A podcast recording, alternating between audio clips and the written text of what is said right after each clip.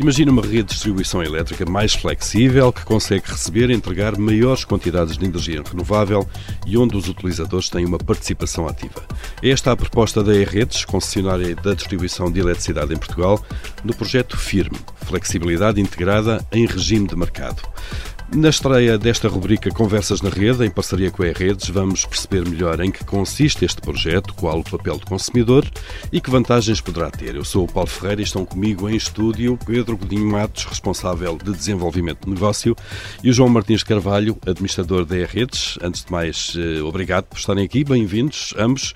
Bom, eu sugeria, uh, João Martins de Carvalho, começássemos por uh, perceber o que é isto concretamente dos serviços de flexibilidade, até porque a Redes anunciou recentemente um leilão pioneiro na Europa a este nível. Muito bem, muito obrigado, Paulo, pela, pela oportunidade. É com muito gosto que, que partilhamos a nossa experiência neste, nesta rubrica. Um, eu acho que, antes de mais, o que este projeto significa é um sinal do, do forte compromisso da Redes com a inovação Uh, e com a contribuição para os objetivos da transição energética tão ambiciosos que estão estabelecidos para Portugal. O, o que acontece é que com a alteração do mix energético em Portugal e em particular com o crescimento da geração distribuída, criam-se novos desafios à gestão da rede, mas também novas oportunidades. e o que estamos aqui a falar de hoje é precisamente de uma dessas oportunidades, ou seja, a possibilidade de contar com os recursos dos clientes, sejam eles consumidores ou produtores, para operarmos a nossa rede de distribuição de uma forma mais eficiente e, e resiliente, digamos assim. Uhum. Um, o, o, projeto Firme é o, é o nosso contributo, no fundo, para, para tornar essa oportunidade uma realidade. E trata-se de um, de um projeto pioneiro a, a, a nível europeu que Portugal, coloca Portugal na vanguarda deste tema que sabemos com toda a certeza será um, um recurso essencial para um sistema de distribuição moderno. Uhum. Estamos a falar então de eficiência, basicamente, no, no consumo de energia. Uh, Pedro Cunha Matos, em que consiste esta uh, utilização da flexibilidade local na rede de eletricidade? Uh, é um tema complexo e para, para que os consumidores que somos todos nós de energia para, para perceberem o que é isto, consegue dar-nos alguns exemplos? Uh, sim, com certeza. Bom dia a todos também. Um, então, a flexibilidade. A flexibilidade na rede de eletricidade, esta flexibilidade local, tipicamente é necessária por dois tipos de fatores. Podem ser fatores pontuais ou fatores inesperados. No caso dos fatores inesperados, pode acontecer algum tipo de falha na rede por via de um, um evento exógeno qualquer, uma tempestade, um, uma um acidente natural, um acidente natural uma, uma, previsão de geração de energia solar, por exemplo, em uma zona industrial onde as fábricas têm painéis solares e depois o sol não apareceu, ou melhor dizendo, as nuvens puseram-se à frente uhum. e, portanto, não existe aquela quantidade de energia gerada e, portanto, essas unidades fabris têm que continuar a elaborar e, portanto, precisam de energia vinda da rede. E nestes casos, um, a rede tem que se adaptar e tem que conseguir entregar essa energia que não era necessária no caso de o sol estar a brilhar. Que isso é uma constante, segundo a segunda. E isso acontece e vai claro. acontecer cada vez mais, não é? Estamos aqui num, num momento no, em, em, Portugal em concreto e no resto da Europa e do mundo em que o solar está a crescer cada vez mais e, portanto, vai haver muitos, muitos, muitos painéis solares para espalhados e, portanto, cada vez mais vai haver muita energia que vai ser produzida e gerada, local, eh, gerada e consumida localmente e, portanto, a partir daí a rede não terá tantas exigências nesses pontos, a não ser naqueles momentos em que tem, não é? Portanto, as tais exceções. As tais exceções, uhum. os tais eventos pontuais. Se calhar, se calhar dar aqui um exemplo, um pouco, se calhar para tornar isto um pouco mais tangível, fazer aqui uma analogia que não sendo perfeita poderá dar uma boa ideia, que, por exemplo, o tema das autoestradas, quer dizer, uma autoestrada, por exemplo, uma A2, que vai para o Algarve, num dia normal, com as duas ou três faixas depende dos sítios, já tem capacidade para o tráfego todo e que não tem questionamento nenhum. Se o dia 1 de agosto calhar ser um sábado e vai toda a gente para o Algarve naquele dia, o que é que acontece? Engarrafamento garantido, toda a gente sabe. O que é que, qual é que é a nossa proposta aqui? É um pouco pagar um cafezinho a alguém para esperar um pouco na área de serviço ou em casa antes de arrancar e, portanto, conseguir distribuir aqui um pouco o, o tráfego pela autostrada. E, portanto, podemos pensar num café se for uma coisa mais pequeninha, mas podemos pagar um almoço para ele demorar um bocadinho mais tempo, que se for só da parte da tarde é mais interessante, ou até uma noite de hotel, uhum. vai só amanhã, porque senão vai haver questionamento na mesma. E, portanto, é um pouco isto que nós estamos a tentar fazer aqui junto do. No fundo, é, é, é trazer os consumidores, utilizadores também para esta equação de consumo de energia, pedindo-lhes que eles consumam de forma diferente em função das necessidades da rede, é isso? Certo. Não é deixarem de ir para o Algarve, não é, não é deixarem de consumir, é consumirem numa altura em que é mais simpático, digamos assim, para a própria rede, porque existe mais capacidade de entregar essa, essa, essa energia naquela altura. Muito bem. Uh, no fundo, envolvê-los no, no, tema. Exatamente. Uh, uh, João Martins de Carvalho, quer dar aqui uma chega também nesta questão? eu acho, acho que o exemplo do Pedro é de facto excelente e bastante ilustrativo da vertente que os, que os, consumidores podem dar para este problema, mas de facto o projeto firme vai para além disso, ou seja, podemos, podem ser tanto os consumidores a contribuir, mas também podem ser os produtores ou os detentores de outros recursos distribuídos, como baterias. Por isso, este, este nivelamento, esta adequação entre, entre o consumo e a, e a produção pode ser feita do lado da, da redução de consumo, mas também do lado do, do aumento da produção ou, ou do, de algum tipo de recurso distribuído. Por isso é, é de facto muito abrangente o alcance deste, deste tipo de solução. Eh, e este projeto firme, flexibilidade integrada em regime de mercado, eh, em que é que isto consiste precisamente? Um, ehm, o projeto firme, em concreto, refere-se ao, no fundo, ao leilão que nós abrimos para esta participação. Ou seja, a Redes fez aqui um trabalho de análise da sua rede, de identificação dos pontos onde este tipo de recursos podiam ser mais relevantes para aumentar a, a fiabilidade da sua rede e fazê-lo de uma forma eficiente. Um, foram identificados alguns locais. Depois, esses locais foram identificados, colocados numa plataforma online que todos podem aceder um, e, e, no fundo está lá dito que tipo de, de, disponibilidade é que é preciso para endereçar esse constrangimento. E por isso o projeto firme é, é, é, é a designação que abarca este procedimento de identificação de necessidades e a plataforma de leilão onde o, os agentes uh, com recursos flexíveis podem licitar um, para endereçar essas necessidades. Uhum. No fundo é, é, no fundo é a materialização deste uh, de, desta, deste, deste conceito. Uh, Pedro Cunha Matos, o que é que é, uh, o que é, que é necessário, que características deve ter um utilizador para ser um fornecedor então de serviços de flexibilidade? Ah, portanto, a primeira característica é estar ligado à rede, não é? é não há hipótese. o que hoje em dia já vai haver de casos em que não estão, portanto, isto é importante, atenção. tem que estar ligado à rede e tem que ter capacidade de modular, de ajustar de facto os seus consumos ou produções. É? Se for um utilizador que tem essa capacidade de dizer, se calhar consigo não produzir agora ou não consumir agora e consumir mais daqui a bocado, e é esse o pedido e isso faz matching com o pedido que nós temos, é ótimo, são muito bem-vindos a participar nisto. Depois temos aqui só um requisito adicional, que tem que ter um mínimo de potência, não é? Portanto, nós eh, queremos de facto que o tráfego seja grande aquele que estamos a mobilizar e, portanto, com menos que 10 kW de potência, achamos que nesta fase era complicado participar, a não ser que seja por via de uma agregação de um bolo maior. Portanto, uhum. muitos em conjunto a participar, mas organizados por uma outra entidade, não é? Portanto, diretamente seria muito mais complicado. Estamos a falar de grandes utilizadores de energia. Essencialmente, sim, particular nesta primeira fase, sim. Hum. Uh, como é que essa gestão é feita depois? Uh, isto é, esse tal utilizador que consegue gerir o seu consumo de, de energia, uh, a decisão decisão é imediata, é rápida? Como é que vocês fazem essa gestão das necessidades da rede versus disponibilidade dos utilizadores? Uh, vamos ter vários casos e há casos diferentes que neste momento estamos aqui a testar e precisamos ter casos diferentes precisamente por causa disso. Há uns que são mais imediatos, outros menos. Portanto, há aqui essencialmente dois tipos de produtos de flexibilidade, como nós lhes chamamos, que precisamos. Uns que têm a ver com recuperação de falhas da rede, portanto, houve uma falha qualquer na rede e é preciso recuperar e nesses casos nós, ninguém sabe quando é que vai acontecer, não é? A partir do momento que ela existe, pá, vamos tentar ser o mais células possíveis a ativar essa flexibilidade, contando com aqueles que sabemos que já são mais rápidos e estão disponíveis para isso.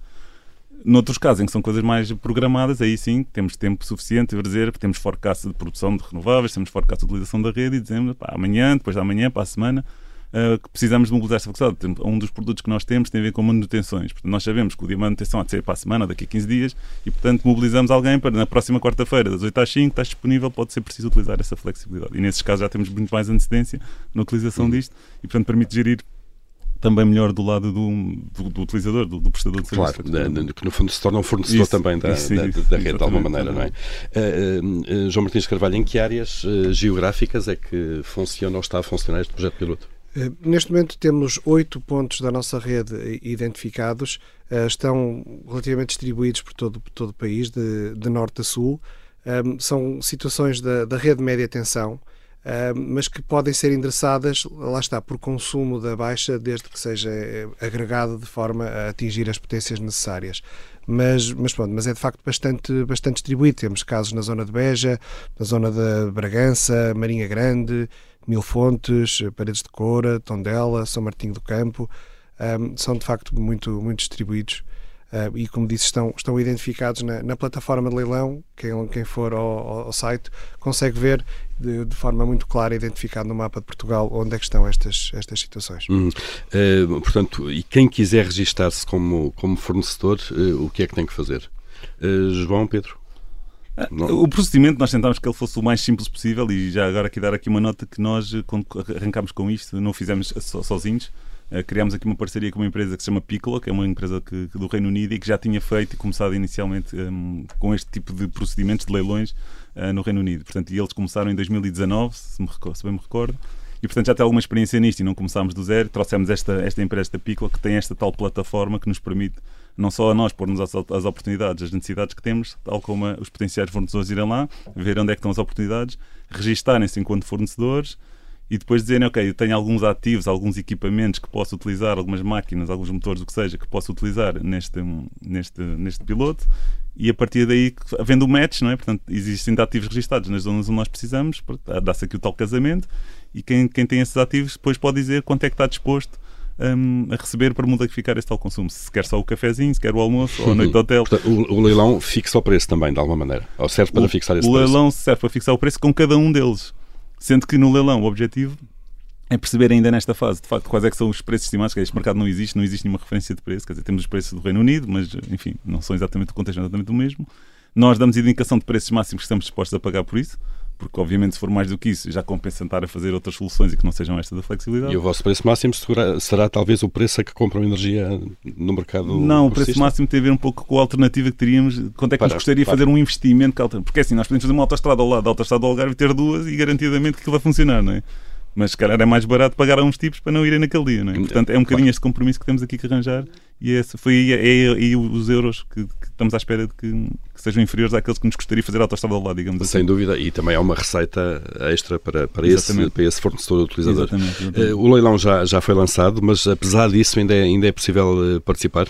Sim, o leilão uh, arrancou já no final de julho, portanto aqui não, não arrancámos numa altura muito boa, porque de facto é aqui um período mais de férias, mais parado, especialmente para o tema das empresas. Ainda assim, uh, escolhemos mantê-lo aberto durante dois meses, para garantir que os que vão de férias no início do ano, ou do início das férias, ou mais para o fim, têm sempre a oportunidade de olhar para isto. E temos vindo, de facto, vimos o interesse a crescer e agora neste mês de setembro, recentemente, temos tido muito interesse, muitas reuniões, muitas empresas a querer participar nisto e, portanto, o leilão está aberto, vai estar até o dia 22. Um, estamos à espera que as ofertas apareçam no dia 21 à noite, mas uh, estamos convictos que elas vão aparecer. Quer dizer, na verdade, fora de brincadeiras, nós já temos algumas ofertas neste momento, já feitas, e, portanto, estamos a acreditar que elas vão aparecendo agora naturalmente até ao final dos períodos, nas próximas duas semanas. Né? Uhum. E, Só depois disso é que, é que, se faz o balanço. E depois disso é que vamos ver. Sim. E se fazem ajustamentos, certamente. Uh, e como é que estes fornecedores uh, são, são escolhidos? Quais, quais os critérios que, que, são mais importantes para, para a redes? Os fornecedores vão ser escolhidos um pouco com, com base no, no, na melhor oferta. E, e, quando eu digo melhor oferta, é a oferta que seja economicamente mais interessante para o sistema, desde que cumpra os critérios técnicos que depois permitam, de facto, uh, entregar esta tal flexibilidade. Não é? Hum. Portanto, eh, esse é aqui um bocado o nosso objetivo. Vejam, vamos ver, vamos, estamos abertos a ver o que é que vem lá, não é? Que isto é tipo, todo mundo novo para nós, para os potenciais fornecedores, mesmo para a entidade reguladora. Portanto, estamos a todos aqui num processo de aprendizagem, tentar perceber o que é que vem lá e depois a partir daí havemos de tomar as nossas É, é um mercado novo, como disse há pouco. É? Depois o leilão há de terminar uh, e depois disso, quais são os próximos passos? João. Ora bem, o, aqui o próximo passo, de facto o leilão termina a 22 de setembro uh, e a nossa expectativa é, é arrancar com, com, a prestação do serviço a, a 1 de janeiro no, no período que, que me dei às duas datas, será necessário assinar todos os contratos, que, que também são novos, não é? Há aqui todas umas especificidades de, de garantias de dadas, disponibilidade, de formas de ativação do, do serviço. Pronto, os contratos serão, são assinados no, no último trimestre do ano um, e até lá também terá de haver uma, uma validação do, pela própria ERS não é, do, do teor dos, dos contratos para ficar tudo é, coerente a nível do, do Sistema Nacional de Distribuição. Hum. Já, já, já vimos desde no início desta nossa conversa o objetivo da redes eh, com, com, com, este leilão ou com este projeto de alguma maneira, que é otimizar aqui, o, uhum. uh, otimizar muito a utilização de energia, uh, mas além disso, o que é que vocês querem com este firme? O objetivo principal, eu diria que tem essencialmente duas vertentes. Tem uma vertente um bocadinho mais organizacional, né, que estamos a criar um mercado novo, temos que ver como é que este mercado se organiza, quem são os participantes neste mercado, como é que estes irão ser futuramente as regras deste mercado. E depois uma dimensão também tecnológica, que é quem quer participar nisto, há aqui tecnologia por trás disto, obviamente, não é? Existem sistemas do lado da redes que têm que ser desenvolvidos, existem sistemas potencialmente do lado dos fornecedores de flexibilidade que podem vir a ser utilizados para depois prestarem os tais serviços de flexibilidade. E, e, depois tem que haver a comunicação. Nós, nesta primeira fase, também dando aqui essa nota, não, não estamos a complicar, portanto, estamos a dizer que estas ativações e as interações com os fornecedores futuros vão ser por e-mail e telemóvel, portanto, toda a gente, é um sistema que, em princípio, toda a gente tem e domina ao dia de hoje mas obviamente no futuro veremos ter sistemas mais sofisticados, em particular para aqueles casos que a, que a utilização possa ser mais imediata. Não é? Claro. E portanto estamos a pensar em desenvolver isto em fases subsequentes, mas para já de facto é, é um bocadinho esta, portanto, o tema organizacional, o tema tecnológico e depois este tema de aprendizagem, estamos aqui todos um bocadinho a perceber o que é que isto vai dar, não é? E portanto admito que haja fases para o ano, para o ano seguinte, que, que tenham um bocadinho mais de sofisticação aqui metidas, claro. e, mas também com maior participação, uma vez que, que, que, os potenciais participantes que começam a ter mais informação sobre isto. Não é? Um uma, uma, aprendizagem eh, constante de todos os lados. Aliás, isto já é um, um, passo na sofisticação desse sistema, eh, porque a rede já tinha, de facto, sistemas para resolver os constrangimentos. Deixaram de ser a melhor opção, eh, esses que tinham até agora? Esses sistemas continuam a ser a opção dominante e uma opção muito válida para muitas situações. Eu acho é importante perceber que este tema da flexibilidade é uma ferramenta adicional, nova e complementar. Ou seja, vai permitir endereçar temas ou que não eram endereçados no passado ou que não tinham uma forma economicamente viável de serem endereçados, vai permitir que estes também sejam endereçados. Por isso, nós olhamos para o tema da flexibilidade como mais uma ferramenta ao nosso dispor que, que será tanto mais relevante quanto mais entidades existirem dispostas a, a, prestar essa, essa flexibilidade. É uhum. E quase, quase a terminar esta, esta, nossa, esta nossa conversa uh, e o lançamento, a estreia deste, deste programa Conversas na Rede, um, que avaliação é que fazem neste momento dos, de, de, da adesão ao leilão? Como, como eu dizia há bocado, quer dizer, ainda, ainda não está, estamos longe do fim, não é? Estamos e tipicamente nos últimos dias nós sabemos que dias são tem sempre uma curva de participação superior às outras. Ainda assim, eh, se avaliarmos o interesse que temos tido até agora, existem é muitas, muitas empresas eh, interessadas em participar nisto. Nós temos recebido múltiplas solicitações. Eh, esta semana já tivemos não sei quantas reuniões com empresas de vários sítios e que todas dizem que querem participar e estou a tentar perceber como e que querem contribuir para este sistema. Não é? Quer dizer, ainda não tivemos nenhuma que já aqui e disse, isto não faz sentido nenhum, não quero nada disto. Não, isto não aconteceu e já falámos com dezenas de empresas espalhadas pelo território todo. E, portanto, isso dá-nos alguma confiança que, de facto, eles estão interessados em participar, as empresas estão interessadas em aderir a esta iniciativa, querem juntar-se a esta causa da transição energética e contribuir. Muitas delas também já têm objetivos próprios, fazem parte de grupos industriais eh, europeus também e mundiais. E, portanto, agora estamos à espera de, de, ver ali as ofertas a cair na plataforma e, a partir daí, começamos a, para o ano a utilizar, de facto, esta flexibilidade para tornarmos o sistema mais, mais robusto, resiliente e flexível. Claro, este projeto de firma, entretanto, já vai quase com nove meses, foi lançado no final de 2022. Que balanço é que fazem? O, o balanço que fazemos é, é, de facto muito positivo, ou seja, eu creio que este projeto tem de ser avaliado em duas vertentes. Uma vertente mais, mais objetiva, que vai ser o, o número de participantes no leilão e os valores de licitações que vamos ter, e, pronto, e aí os sinais que temos são positivos. Mas há uma outra vertente, para mim, ainda mais importante nesta fase, que tem de ser avaliada, que é o, o contributo que, que estamos a dar para tornar o tema da flexibilidade uma realidade em Portugal. Ou seja, apareceu aqui durante esta conversa várias vezes a palavra aprendizagem e, e, é disso que se trata, não é? Este é um projeto piloto do, que visa a construção de um mercado que é totalmente novo, não é? É novo no, no sentido do, do, produto, não é? O produto não existia, o produto teve de ser desenhado. É novo no sentido de quem é que pode participar para ele, ou seja, as entidades estão a compreender se podem ou não prestar flexibilidade no mercado e como. E, o próprio operador de redistribuição também está a aprender, adequando os seus processos de planeamento e processos de exploração da rede em que medida e em que contextos é que isto pode ser útil. Por isso, há, há de facto muita aprendizagem que já está do nosso lado e acreditamos que, sim ou sim, demos já um contributo muito relevante para, para tornar o tema da flexibilidade uma realidade em Portugal e manter Portugal eh, na vanguarda, na vanguarda deste, deste tema que será incontornável, incontornável no, no futuro dos sistemas de distribuição na Europa. Até porque estamos a falar sempre de otimização e de racionalização do consumo de energia, que, como sabemos, é absolutamente essencial em termos de sustentabilidade. Eh, Pedro Godinho Matos, João Martins de Carvalho, obrigado a ambos por terem estado aqui neste, neste, nesta estreia, neste primeiro programa de Conversas na Rede. Este programa vai ficar disponível em podcast no site do Observador e nas plataformas habituais de streaming de podcasts. No próximo, vamos eh, falar sobre Open Data e mobilidade, que é outro tema também absolutamente essencial neste tema até lá, eh, fiquem todos eh, com boa energia.